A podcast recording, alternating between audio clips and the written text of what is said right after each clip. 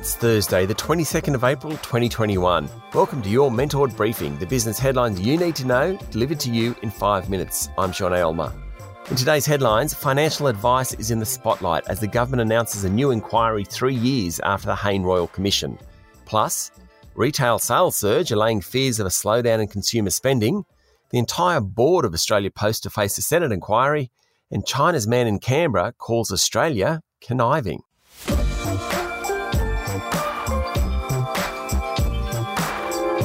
Our lead story today the Federal Treasury will review the quality and affordability of financial advice in Australia and the problem of underinsurance in the economy. The review announced by the government yesterday will determine whether ethics and standards in the industry have improved three years after the Royal Commission into banking. The inquiry will also consider the critical issues of quality and affordability of advice. The financial advice industry has struggled in recent years. The major banks have shifted out of the sector. AMP, once the country's biggest provider of advice, is trying to downsize its business.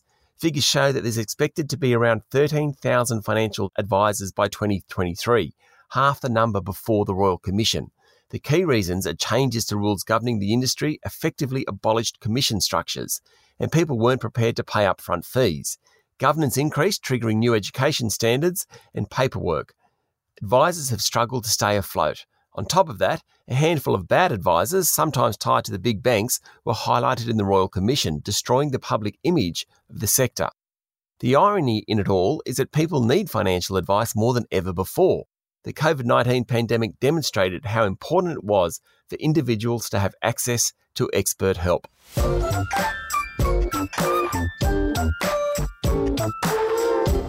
In overseas news, later today, President Joe Biden's two day virtual climate summit will kick off, which will hear from Mr. Biden, Pope Francis, Vladimir Putin from Russia, and Xi Jinping from China, among others. The summit's goal is to reinvigorate the global fight against climate change, with a host of countries expected to put forth new goals. Streaming giant Netflix reported disappointing subscriber growth for the March quarter, highlighting that many digital companies that did well during the COVID pandemic might struggle as economies rebound. Netflix said it added 4 million subscribers during the first three months of the year, one quarter the pace of 2020. Its share price tumbled more than 10%. And the new European Super League has collapsed less than a week after it was announced, after the six English football clubs pulled out, leaving just three Spanish and three Italian sides in the competition.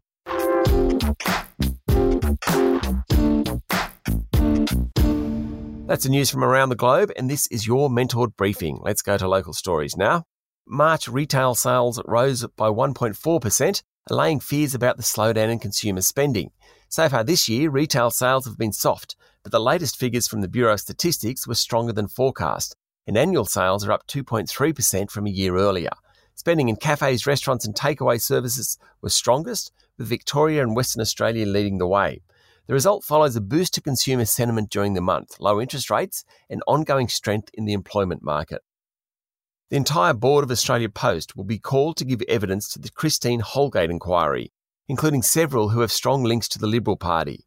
The inquiry is looking into why the former boss of Aussie Post gave four senior staff members Cartier watches and whether it was appropriate. Calling up the entire board is extremely unusual. China's deputy head of mission in Australia has said his country has done nothing intentionally to hurt its relationship with Australia, conveniently leaving out the different bans and tariffs placed on Australian goods over the past year. Instead, Australia and the United States' actions to block Chinese company Huawei from 5G networks was a way of suppressing China's economic interests. Wang Xining said Australia had connived with the United States in a very unethical, illegal, immoral suppression of Chinese companies. Really?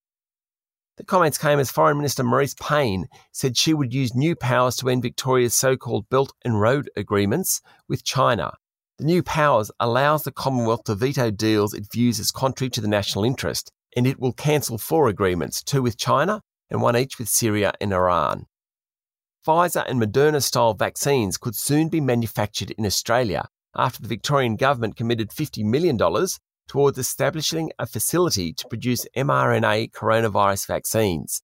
These vaccines have yielded strong results from clinical trials, and experts hope they're more adaptable to prevent or control new variants of the virus. It will take a year before the facility is operating at full capacity. And financial services group La Trobe Financial is considering listing on the ASX or a trade sale as it looks to take the next step in its growth. Latrobe is owned 80% by US investment group Blackstone and 20% by the O'Neill family, who started the business back in 1952. It comes just a day after Latitude Financial successfully listed on the bourse. La Trobe is estimated to be worth $2 billion. That's your Mentored briefing for today. Don't miss out on any updates from us here at Mentored by subscribing to our newsletter. Visit mentored.com.au to stay up to date on all the latest. I'm Sean Aylmer. Have a great day.